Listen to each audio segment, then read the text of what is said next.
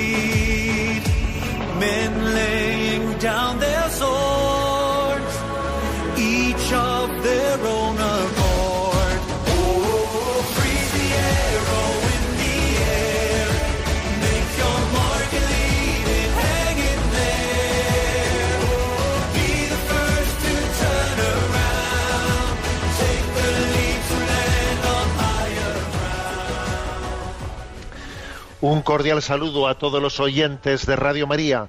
Un día más, con la gracia del Señor, nos disponemos a realizar en directo este programa llamado Sexto Continente, que lunes y viernes de 8 a 9 de la mañana, una hora antes en las Islas Canarias, realizamos aquí en directo en Radio María España. Y un día más abordamos este programa con gozo, compartiendo con vosotros este espacio que la providencia nos permite compartir lunes y viernes, de 8 a 9 de la mañana. Bien, voy a comenzar la entrada de este programa con una frase que se convirtió en un clásico, aunque luego la historia ha demostrado que no es verdad que llegase a pronunciarse. La frase es «Pur si muove», una frase que se puso teóricamente en labios de Galileo Galilei, quien después, ¿no?, de haber adjurado de la visión heliocéntrica del mundo, pues después de haber comparecido ante los tribunales de la Inquisición, vuelve de nuevo a la vida social y dice: y sin embargo se mueve, la tierra se mueve.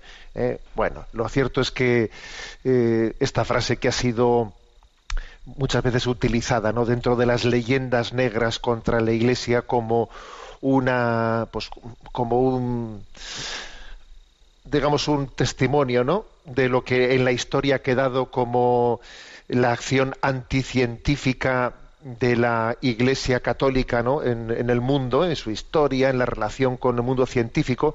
Bueno, lo cierto es que los historiadores ya se han encargado de, bueno, los verdaderos historiadores, ¿no?, de recordarnos que ni es cierto que Galileo Galilei fuese enviado a la hoguera, ni es cierto que estuviese ni siquiera en la cárcel en ningún momento, ni siquiera es cierto que se le dijese que tenía que adjurar de la visión heliocéntrica.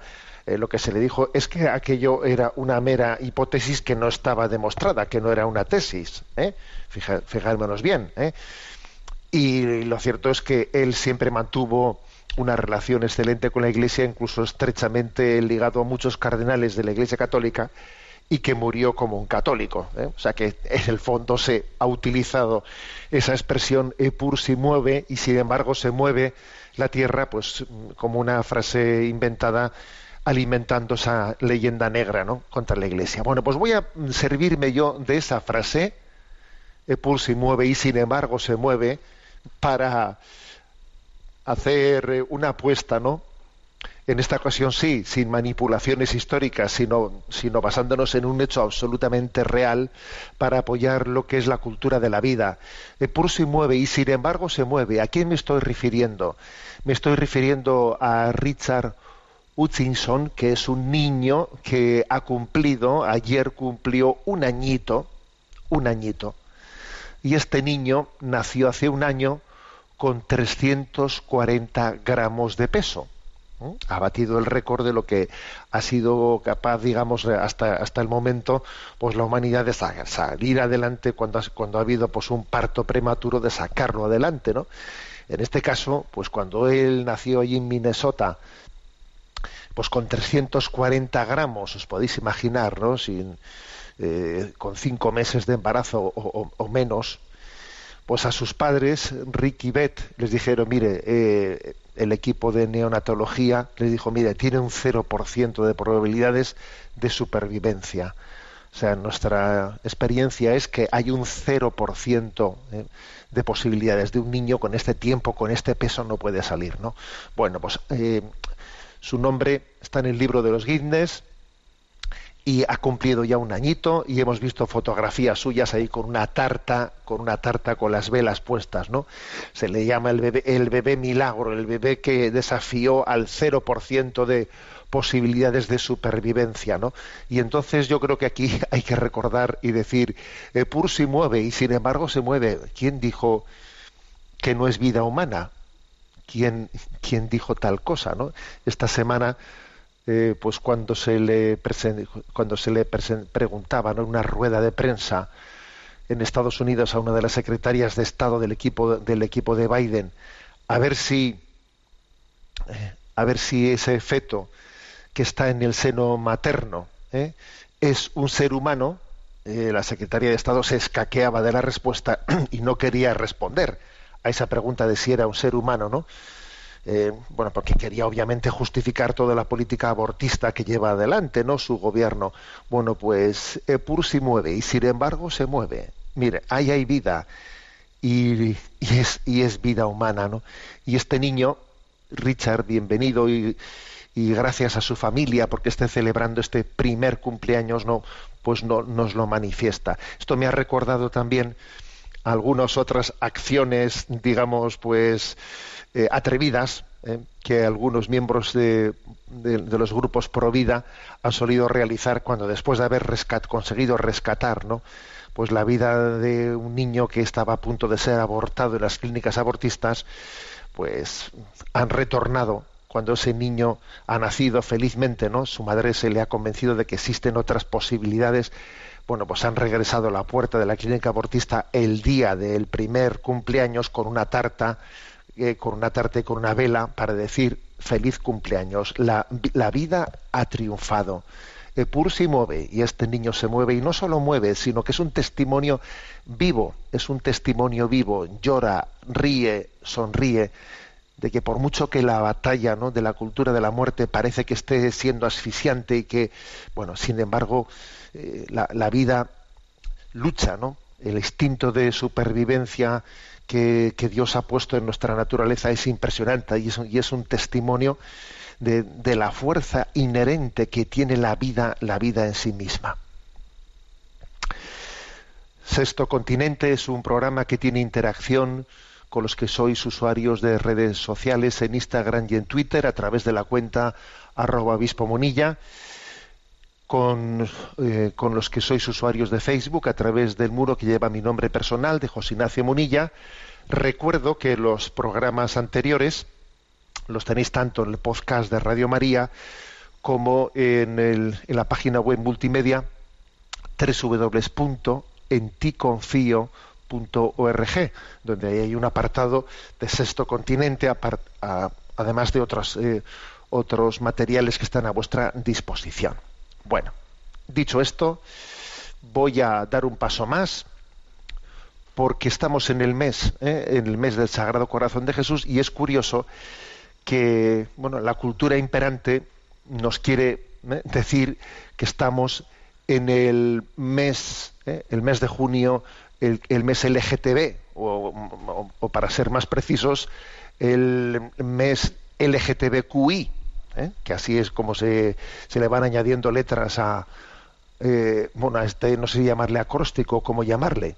Bueno, pues creo que merece la pena, ¿no?, un comentario sobre la situación en la que nos encontramos, de presión asfixiante de esta cultura que se pretende artificialmente imponer y con la que estoy absolutamente seguro de que la mayoría de las personas que tienen inclinación de atracción al mismo sexo no se sienten identificadas, ¿eh?, con esa especie de lobby de imposición ideológica.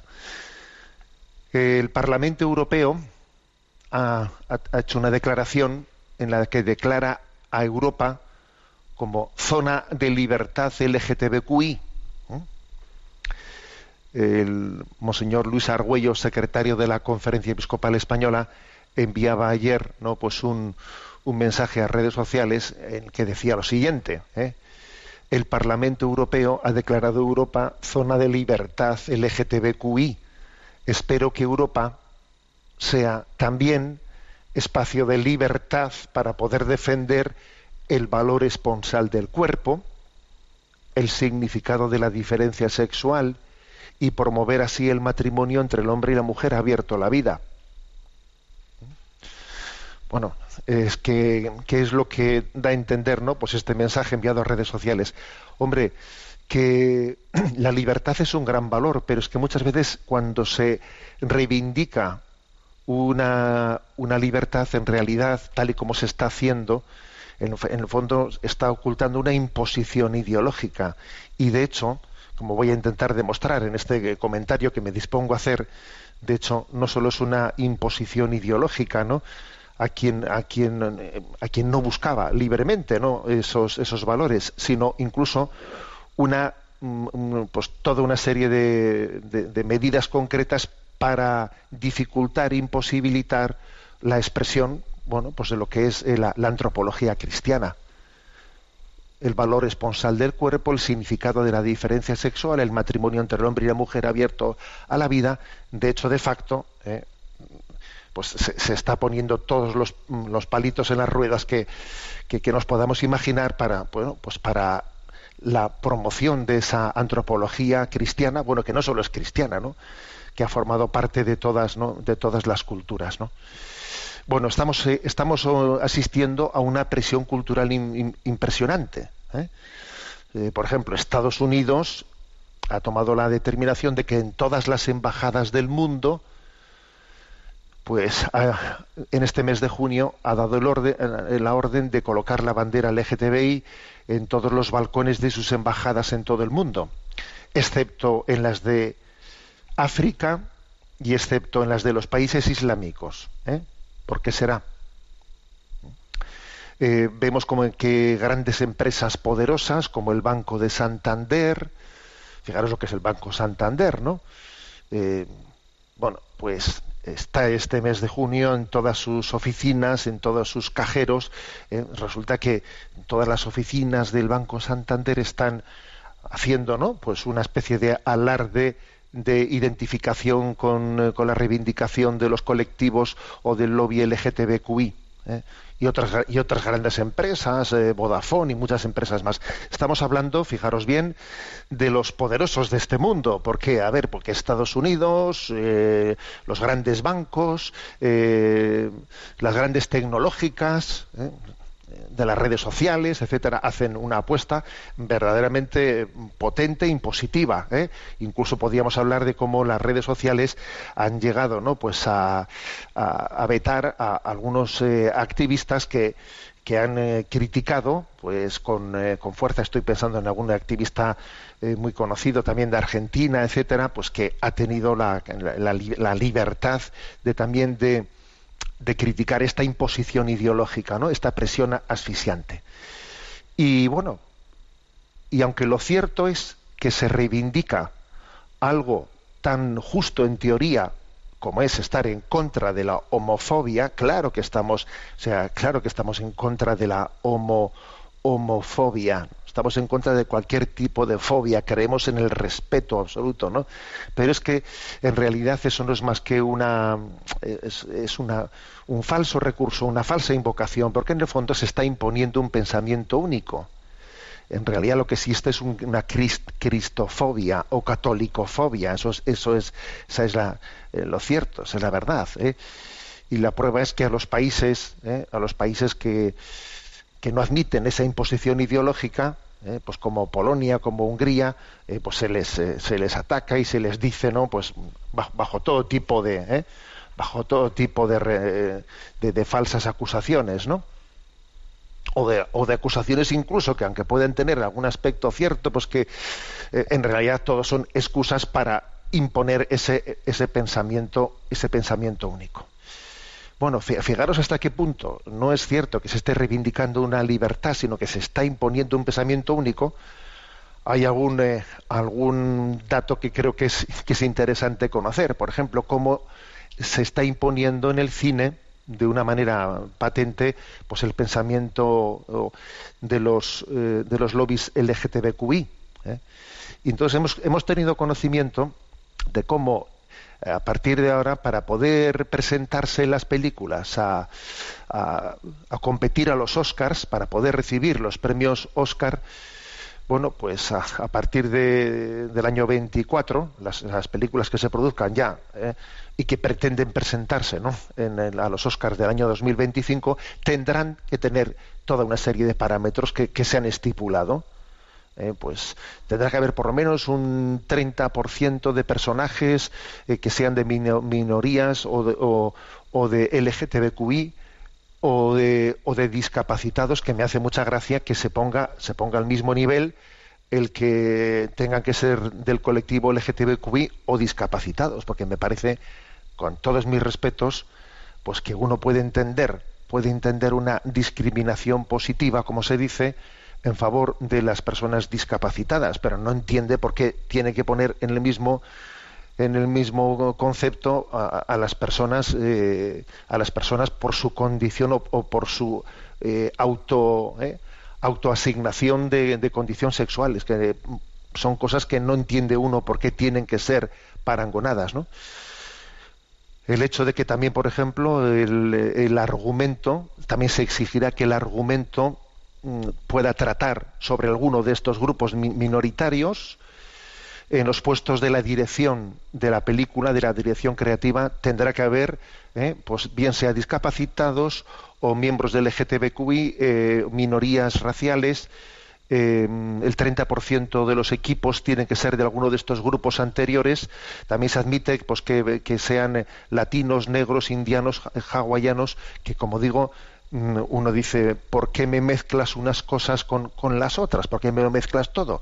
Cuando uno ve claramente que el objetivo es que los premios Oscars estén primando claramente, ¿no?, pues una agenda de inversión antropológica, una especie de pensamiento único mundial en el que el dogma incuestionable es una nueva concepción antropológica, en la que el mundo no es binario, no está formado por hombres y mujeres, y no tienen una vocación al amor esponsal y a la transmisión de la vida. Un intento de imponer desde una ideología una nueva antropología. Bueno, pues en los premios Oscar se entregan plenamente a esta causa, ¿no? Y por si a alguno le cupiese alguna duda sobre esta imposición cultural, ¿no?, bueno, pues todavía además hay más detalles, ¿no? Juan Orellana, crítico de cine, publicaba el 18 de junio en el periódico El Debate, publicaba un artículo muy interesante que tiene como título ¿Quién vigila al vigilante? Crónica de una hipocresía, en la cual él llama la atención que, como ya desde hace un tiempo, no es infrecuente encontrar en la cartelera, se está refiriendo ahora a España, ¿no?, películas cuya calificación oficial por edades pues está siendo claramente manipulada. Se trata de películas, ¿no?, que algunas productoras que aunque sean minoritarias existen, ¿no?, productoras, digamos, con inspiración cristiana, productoras que buscan traer a España películas pues que tengan una visión de familia sana, de familia cristiana, pues atractiva, ¿no?, que hacen atractiva la vida de la familia. Y entonces se está dando el hecho de que desde el organismo oficial estatal de calificación de estas películas se las está poniendo, calificándolas, o sea, con unas calificaciones porque no entran, digamos, en lo políticamente correcto, pues poniéndolas diciendo, pues es una película para mayor de 12 años o una película para mayor de 16 años, lo cual hace ciertamente a las familias que iban a ver esas películas, no, eso no les va a echar para atrás, obviamente, ¿no? Pero sí a los cines que fuesen a contratar tales películas. Bueno, porque si resulta que un cine que está en un barrio, pues en un barrio popular, con muchas familias, con muchos niños, ¿no? Pues una película de este estilo, de estos valores, ¿no? Pues iba a presentarse, ¿no? Pues si ese cine ve que la calificación de esa película, ¿no? Pues de repente dice que es para mayores de 14, 15 años, pues se echa para atrás. Y entonces la paradoja es que se está haciendo este tipo de calificaciones a las películas precisamente a las que han sido, bueno, pues las que han apostado pues por los modelos, por los modelos más limpios, más blancos, ¿no? Y se les habla de esta película, se le va a imponer pues que es para mayores de 16 años porque cae en la cosificación de la mujer, cae en la discriminación de género, cae en una visión machista, cae en no sé qué. Bueno, en esas estamos, ¿eh? Dice Juan Orellana en su artículo, dice: en unos casos se restringe la edad en películas familiares y para los más pequeños, en otros se abre la mano para películas que contienen escenas explícitas de sexo, un lenguaje procaz o una excesiva violencia. O sea que las películas, digamos, más sórdidas se les da la calificación de para todos los públicos, y sin embargo las más limpias, como no entran dentro de estos parámetros de este nuevo paradigma, pues se les pena, ¿no? Ellos tienen en cuenta esa calificación, los cines, los exhibidores cinematográficos, los dueños de las salas de cine, suelen tener en cuenta esa calificación a la hora de comprar o no una determinada película, y por tanto, pues incluso una bonita película infantil que funcionaría fenomenal en una sala determinada, se puede estar viendo discriminada por este tipo de calificación absurda, ¿no?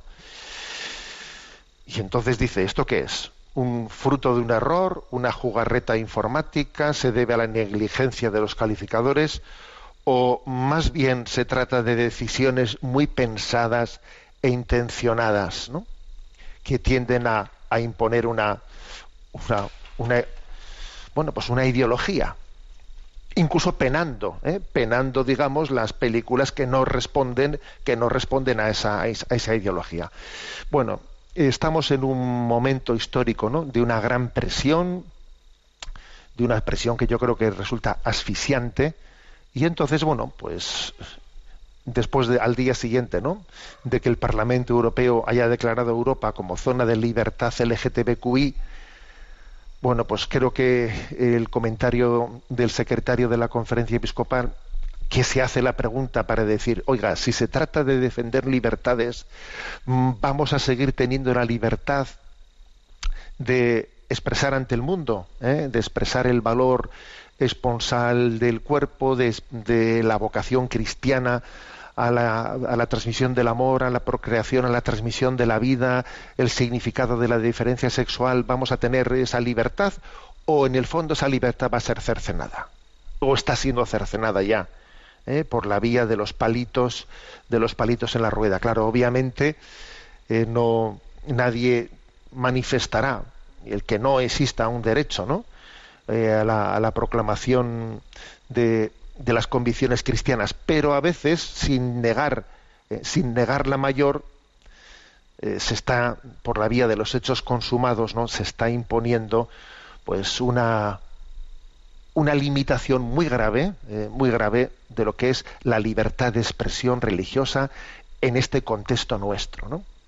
Léase estas grandes imposiciones de los poderosos de este mundo. Léase, por ejemplo, lo que supone que muchos países africanos se ven en la tesitura de que si quieren tener acceso a determinadas ayudas internacionales, se les exige que asuman en sus legislaciones determinados principios, pues, de esta nueva agenda ideológica. Si no, no tienes derecho a acceder a una ayuda internacional, si no pagas tu cuota a esta nueva ideología de moda, ¿no?, a la teoría gender.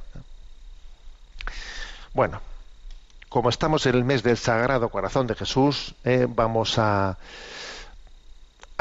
cantarle y a expresarle nuestra esperanza.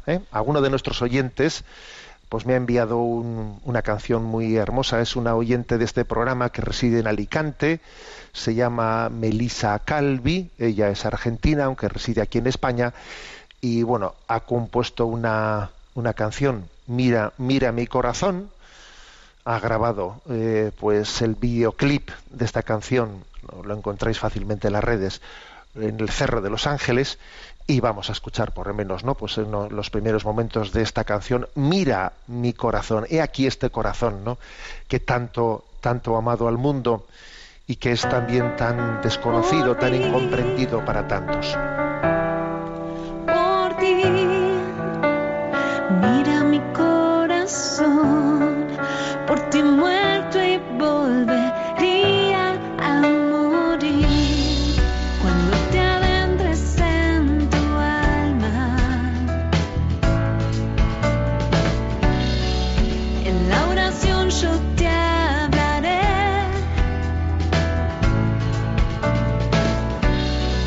Cuando medites mi pasión, deshaceré y sanaré. Yo derramaré sobre ti y sobre el mundo.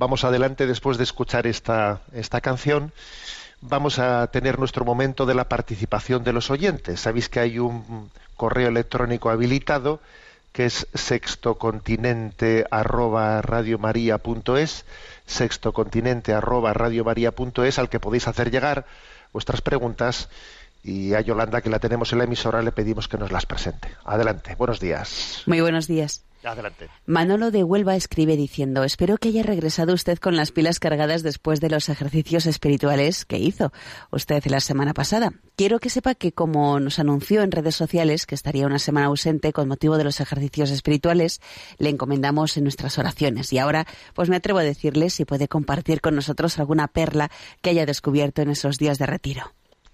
Bueno, pues lo primero, agradecerle a Manolo y a tantos oyentes que, como dije en redes sociales, el hecho de que esta semana anterior pues estaría un poco ausente de redes y del programa en directo de Sexto Continente Radio María, que hacíamos ejercicios espirituales. La verdad es que es un lujo el tener una familia como esta, pues que recemos unos por otros y nos apoyemos, ¿no? Un lujazo. Y así también se lo compartí a los sacerdotes que hicieron conmigo estos ejercicios espirituales. Bueno, muchas gracias. A ver, ¿alguna perla? Sí, pues la verdad es que tendría muchas perlas para compartir de los ejercicios, ¿no? La verdad es que pues el Señor te ilumina muchas cosas cuando te pones tranquilo, sin prisas, cuando te pones en su presencia como a remojo, ¿no? Ponerte a remojo en su presencia. Bueno, pues fijaros, yo, como estamos en el año de San José, una de las cosas que más me ha llamado la atención, pues esta ha sido también, tuvimos alguna meditación específica sobre San José, meditar en todo lo que fue su itinerario interior, ¿no? Y en concreto me fijé en una cosa que nunca me había percatado de ella, ¿eh? Me fijé en el hecho de que cuando el Evangelio de Lucas, el capítulo 2, ¿no?, narra, bueno, pues cómo aconteció que salió aquel decreto del emperador Augusto ordenando que se empadronase todo el imperio, cada uno tenía que ir a su lugar de partida, y entonces es el momento en el que José se pone en camino con María embarazada, camino de Belén, porque era la ciudad en la que él, ¿no?, en la que él tenía que empadronarse, y entonces, bueno, se ponen allí, y cuando llegan ya a Belén es cuando María da luz, ¿no? Bueno, pensé en mi interior, o sea, el Señor me puso a consideración, ¿no?, en ese momento de esa meditación, el hecho de que José, que había recibido en sueños, ¿no?, el anuncio del ángel de que tomase en Nazaret, obviamente, había recibido esos anuncios, ¿no?, de que tomase a la criatura como padre, que él le iba a dar ese nombre, ¿no?, que él iba a darle, pues, esa descendencia davídica, ¿eh? Pero claro, José diría, pero a ver, José es un judío que conoce muy bien el Antiguo Testamento, y José diría, bueno, pero según la Sagrada Escritura, el niño, el Mesías, tiene que nacer en Belén. En la Sagrada Escritura en ningún lugar aparecía Nazaret como el lugar en el que iba a nacer ese Mesías, ¿no? El ángel me ha dicho que yo que acoja y que le dé el nombre, pero el niño va a nacer yo me imagino que José tendría una perplejidad interior entre ver que no se cumplía aquella profecía, ¿eh?, pues con el nacimiento de ese niño en Nazaret. Y no me imagino yo a José, ¿eh?, no me imagino, pues, interiormente, aunque tuviese esa perplejidad, pues diciendo, tengo que hacer algo para que se cumpla la profecía, tengo que diseñar yo la realidad, ¿eh?, pues voy a ver si nos movemos de aquí, si vamos a otro sitio, porque yo... No, tú calla, José, tú calla y a lo tuyo. Tú no eres el que vas a hacer que las profecías se cumplan. Déjalo estar. Lo que sea de Dios será. Déjalo estar. Tú estate tranquilo, ¿eh? Tú a lo tuyo. ¿Mm? Quizás él tendría sus luchas interiores, pero estoy seguro que se iban resolviendo de esa manera. Tú déjate estar. Déjale a Dios que él lleve la batuta. Que él lleve la batuta, ¿no? Y entonces, finalmente, los designios de Dios acontecen. No se programan por nuestra parte, no se diseñan por nuestra parte. Bueno, y entonces, pues de repente llega el decreto del emperador y, para sorpresa de todo el mundo, el primero José diría, pues fíjate tú, que yo estaba diciendo, tú cállate, no digas nada, que el niño tiene que nacer, debía de nacer en Belén, según decían, y vámonos camino de Belén, porque así lo ha dispuesto esta providencia, ¿no?, de que ahora nos marchemos, ¿no? Creo que hay que especialmente valorar el dejarse en las manos de Dios de José, de la enseñanza suya de no pretender ser nosotros, ¿no?, los que diseñemos los modos, los tiempos. Nosotros no programamos la realidad, no la diseñamos, ¿no? O sea, la providencia de Dios acontece. Yo no soy el que diseño la providencia de Dios. La providencia de Dios acontece. Yo estoy llamado pues a confiar en ella y a ponerme en sus manos, ¿no? Y entonces es muy hermoso ver cómo José da ese voto de confianza a la providencia y cómo Jesús entra en el mundo por la puerta de servicio, poniéndose en fila, ¿eh? Porque es curioso. El Evangelio de Lucas comienza de esta manera que he dicho, pues expresando de cómo Jesús entró en el mundo poniéndose en fila, en la fila del empadronamiento. Póngase en fila, que les vamos a contar. Y ahí entró Jesús y se puso en fila. Si vas al Evangelio de San Marcos, allí pasa algo por el estilo. Allí lo primero que cuenta el Evangelio de San Marcos no cuenta la infancia, lo primero que cuenta es el bautismo de Jesús ya en el río Jordán. Y entonces allí Jesús aparece, su primera aparición es poniéndose en fila en aquel bautismo general del río Jordán. Póngase en fila, y ahí estaba Jesús en fila, delante tenía un pecador, detrás tenía otro, y ahí estaba él en fila como si fuese uno más. Si vas al Evangelio de Mateo, el Evangelio de Mateo comienza a Jesús poniéndose en fila en el árbol genealógico, y allí viene todos los ancestros de aquel árbol genealógico en el que finalmente nació Jesús. Jesús nace poniéndose en fila. Bueno, pues así en cada uno de los tres evangelios, que curiosamente aparece de esta manera. Pero a mí, sobre todo, lo que me ha llamado la atención en estos ejercicios espirituales y en lo que he procurado centrarme y meditar, y así como dice el oyente, le comparto, ¿no? Pues le comparto lo que para mí ha sido una perla de Dios, es ver la figura de José, que sirve a Dios, pone todas sus energías a su servicio, etcétera, pero al mismo tiempo no pretendiendo ser él el que pilote la providencia. No, la providencia la pilota el Espíritu Santo. Nosotros ponemos todas nuestras energías, pero la iniciativa la tiene Dios, Y entonces muchas veces tenemos que decir, a ver, José, tranquilo, que la providencia está en manos de Dios. Yo no soy la providencia, Dios es la providencia. Será lo que Dios quiera, ponlo en manos de Dios. Y confía, espera y confía, y aguarda, ¿no?, a ver los signos que Dios te muestre, pues para seguirlos, ¿no?, para seguir esa estrella. Bueno, este ha sido quizás una de las cosas, ¿no?, que el Señor principalmente en estos ejercicios, en este año de San José, que no lo olvidemos, todavía estamos en el año de San José, pues creo que nos puede ayudar a disfrutar de la figura de este gran patrono nuestro. Adelante con la siguiente pregunta. Sonia de Madrid pregunta: ayer vi el mensaje que envió usted a redes que decía, al final todo acaba bien, y si no acaba bien es que todavía no es el final. Tengo que decirle que me encantó, pero al cabo de un rato me vino una duda. ¿Y si uno se muere en pecado mortal y se condena, cómo se aplica su reflexión? Bueno, obviamente cuando se envía un mensaje a redes sociales, no se puede en un mensaje de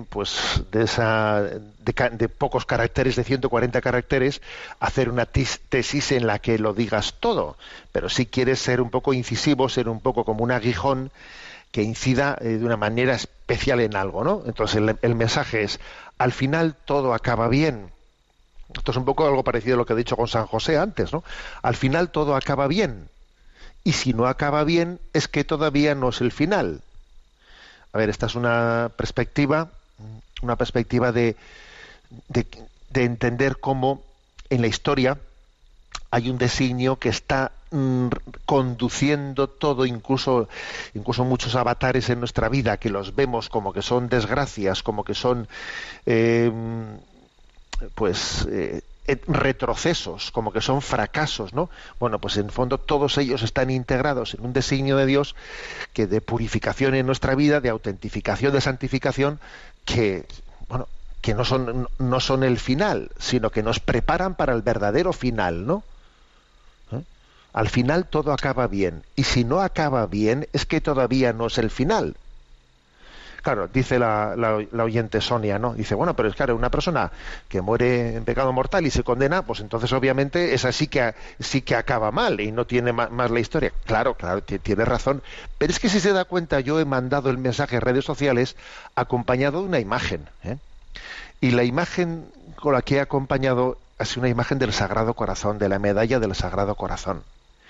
Y si recordáis, el mensaje del Sagrado Corazón a Santa Margarita María le hace una promesa, y es la promesa de que los devotos al Sagrado Corazón Dios no permitirá que mueran sin tener, sin poder recibir la gracia de Dios, ¿no? Esa promesa de los 9 primeros viernes de mes, esa promesa de que el Señor va a estar especialmente volcado en aquellos, ¿no?, que veneren la imagen del corazón de Jesús. Precisamente es una promesa de que no vamos a ser abandonados en el momento final de nuestra vida. Con lo cual, detrás de esa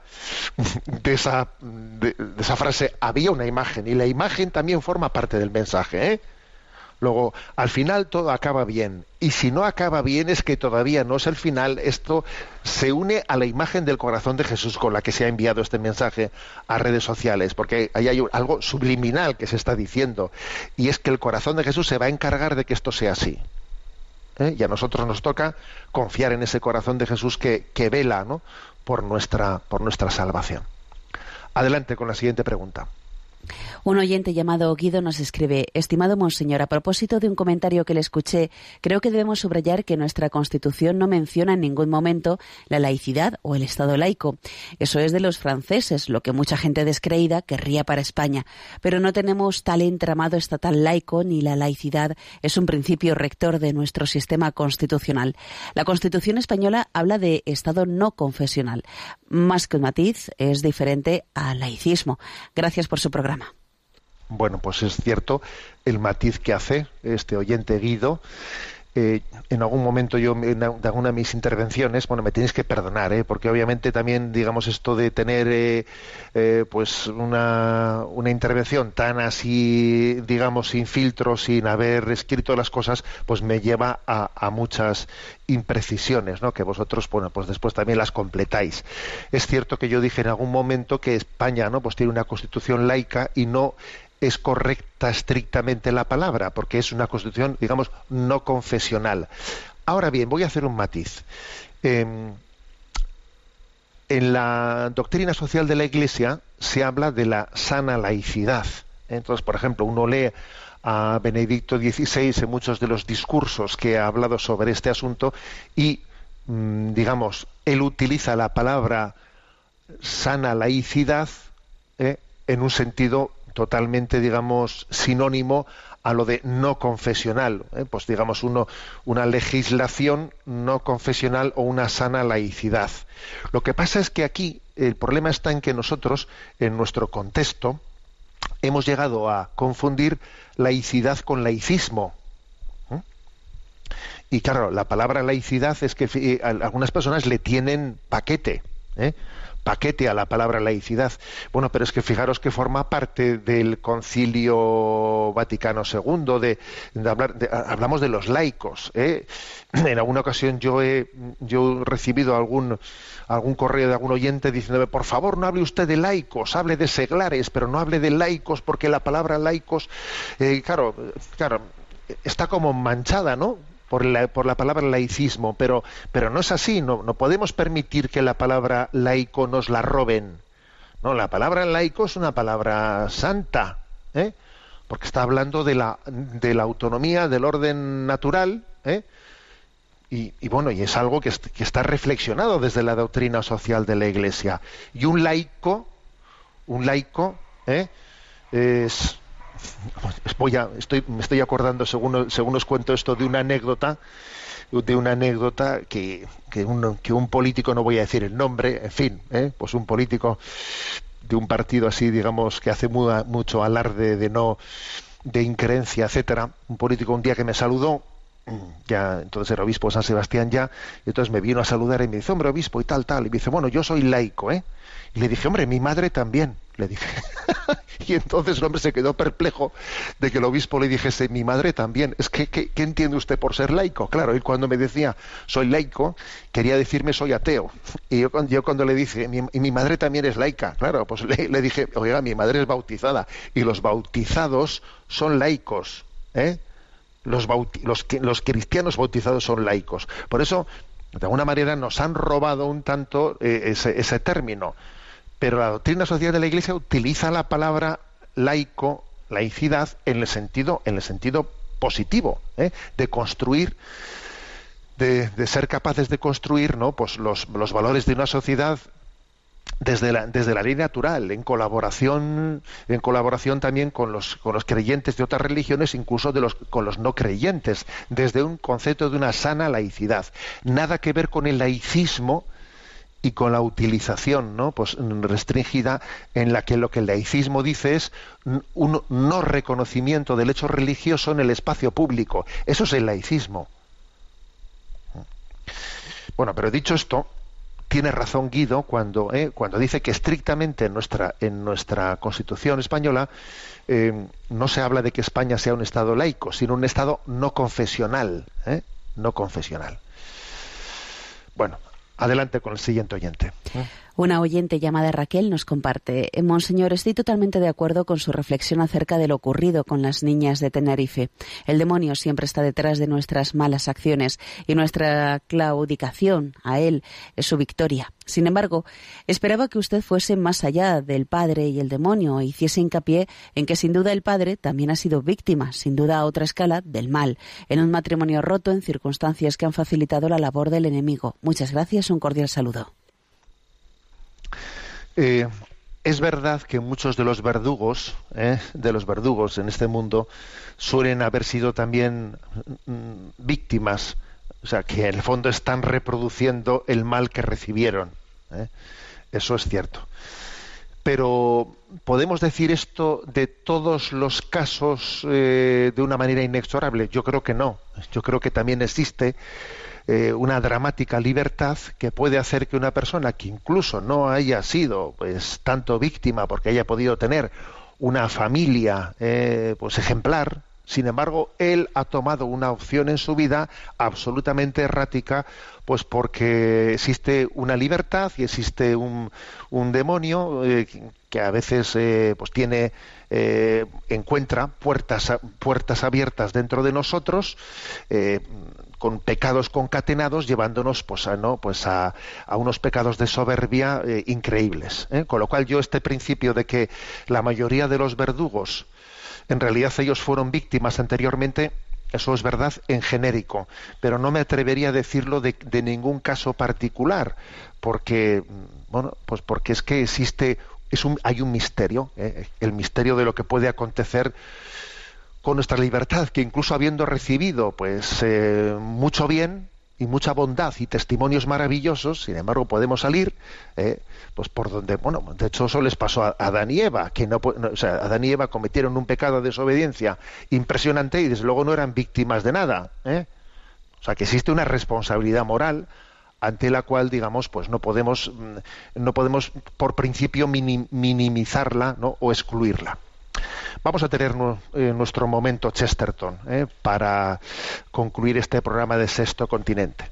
Sabéis que tenemos un libro que se llama Un buen puñado de ideas, que bueno, pues que está como desglosando todos los aforismos de Chesterton en sus distintas obras. Bueno, pues por cierto que según nos vamos comentando, luego van siendo colocados estos aforismos de Chesterton, los comentarios que hacemos aquí en la página enticonfio.org. Y nos toca hoy el de Iglesia Católica. ¿Qué dice Chesterton sobre la Iglesia Católica? Bueno, pues como siempre, muchas cosas incisivas, estimulantes y dignas de comentario. Razones para creer en la Iglesia Católica, dice aquí Chesterton, como siempre rompiendo esquemas. Dice: hay escritores que no creen en el cristianismo, que dicen que no tienen fe, ¿no?, pero elogian la diplomacia vaticana. Yo, sin embargo, dice, que soy creyente, pienso que la Iglesia tiene que ser divina porque ha sobrevivido a tanto desgobierno interno. Yo creo que da en el clavo, Algunos admiran a la Iglesia, aunque no tienen fe, admiran pues por su diplomacia, porque la Iglesia mira diplomáticamente también las cosas, sabe hacer. Bueno, bien, está bien que digan eso, ¿no? Pero dice Chesterton, a mí lo que pienso es que la Iglesia tiene que ser divina, porque mira que los que la formamos somos zoquetes, ¿no? Pero mira, a pesar de eso, Dios tiene misericordia y nos saca adelante, Y dice en esta línea Chesterton: este es el prodigio de la Iglesia Católica, haber transformado una barca hundida en un submarino.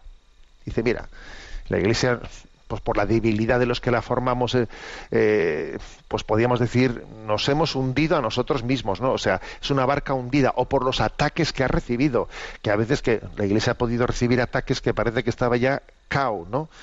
Como una barca hundida, pero se ha transformado en un submarino, que quiere decir que seguimos vivos, ¿no?, que seguimos adelante, nos repensamos,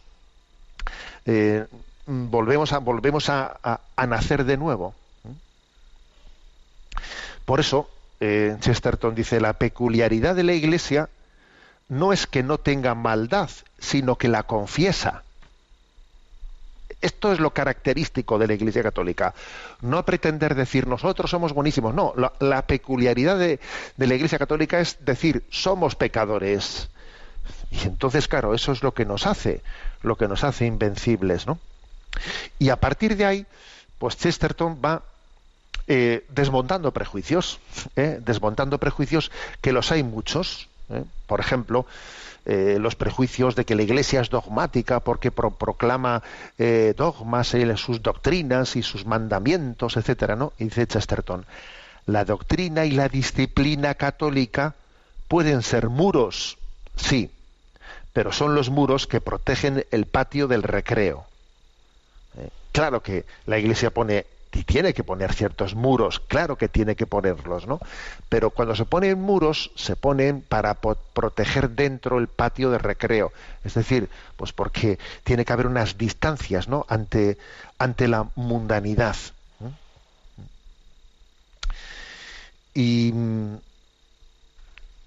otro tipo, ¿no? de acusaciones contra la Iglesia, como por ejemplo, dice aquí, ¿cómo puede decirse, dice Chesterton, cómo puede decirse que la Iglesia desea devolvernos a la Edad Media? La Iglesia fue la que nos sacó de ella. A ver, eso digamos, históricamente es comprobable. Digamos, la Iglesia en la Edad Media hizo un paso de gigante, en el sentido que, bueno, pues lo que hizo fue civilizar a los bárbaros que habían acabado, ¿no? Pues con el Imperio Romano. Oye, y la Iglesia consigue salvar la cultura en todos sus espacios monacales, da luz a las universidades. O sea, la Iglesia, la Edad Media es la civilización que hizo la Iglesia Católica a los bárbaros que habían invadido el Imperio. Y después la propia Iglesia también da un paso más allá de la Edad Media, en todo lo que supone el Renacimiento, ¿no? Y todo ese momento en el que la Iglesia, después de ese medievo, lejos de la Iglesia, ¿no? de resistirse a dar el siguiente paso en la historia, está abriendo, ¿no? En todo ese Renacimiento, en todo ese Siglo de Oro. Fijaros lo que es el Siglo de Oro español, ¿no? Al término de la Edad Media. O sea, fue la Iglesia la que nos sacó, la que civilizó la Edad Media y luego la que nos sacó de la Edad Media. Cuando se pretende hacer, ¿no? Pues una imagen de que en la Iglesia Católica no se respetan las libertades de las personas, sino que se impone una única fe a todo el mundo, etcétera, dice Chesterton. La Iglesia es una casa con cientos de puertas, y no hay dos hombres que entren exactamente por la misma puerta. Se está refiriendo, claro, no a la puerta que es Cristo, que esa sí es una puerta común para todos nosotros, ¿no? Sino se está refiriendo a que en la Iglesia pues hay tantos carismas, hay tantas formas concretas en las que el Señor llega a las personas, desde la acción social de la Iglesia, desde la evangelización del arte. O sea, tú fíjate, o sea, no es cierto, ¿no? Esa imagen monolítica de la vida de la Iglesia que se hace desde fuera, ¿no? Repito su expresión, ¿no? La Iglesia es una casa con cientos de puertas y no hay dos hombres que entren exactamente por la misma puerta.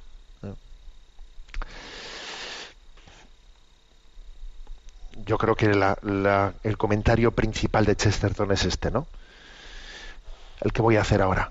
No queremos una Iglesia que, como los periódicos dicen, se mueva con el mundo. Queremos una Iglesia que mueva el mundo.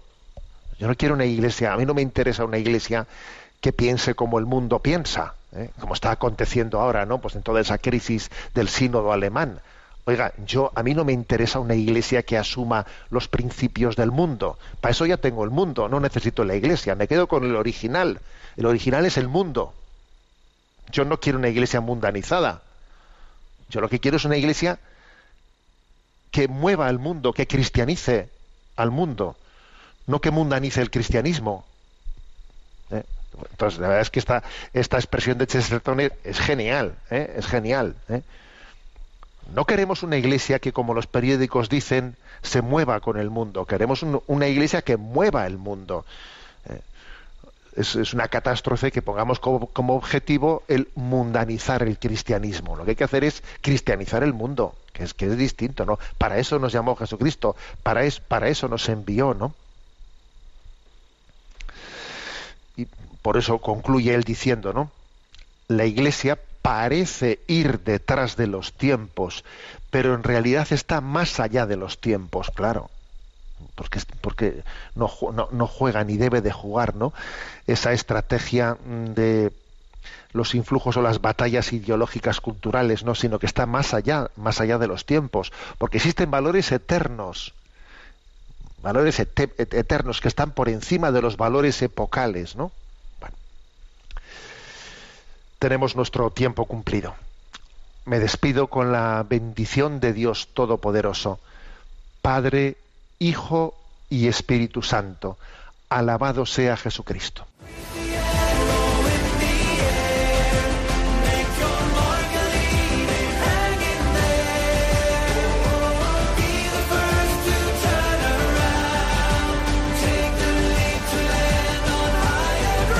Y así finaliza en Radio María, Sexto Continente, un programa dirigido por el obispo de San Sebastián, Monseñor José Ignacio Munilla.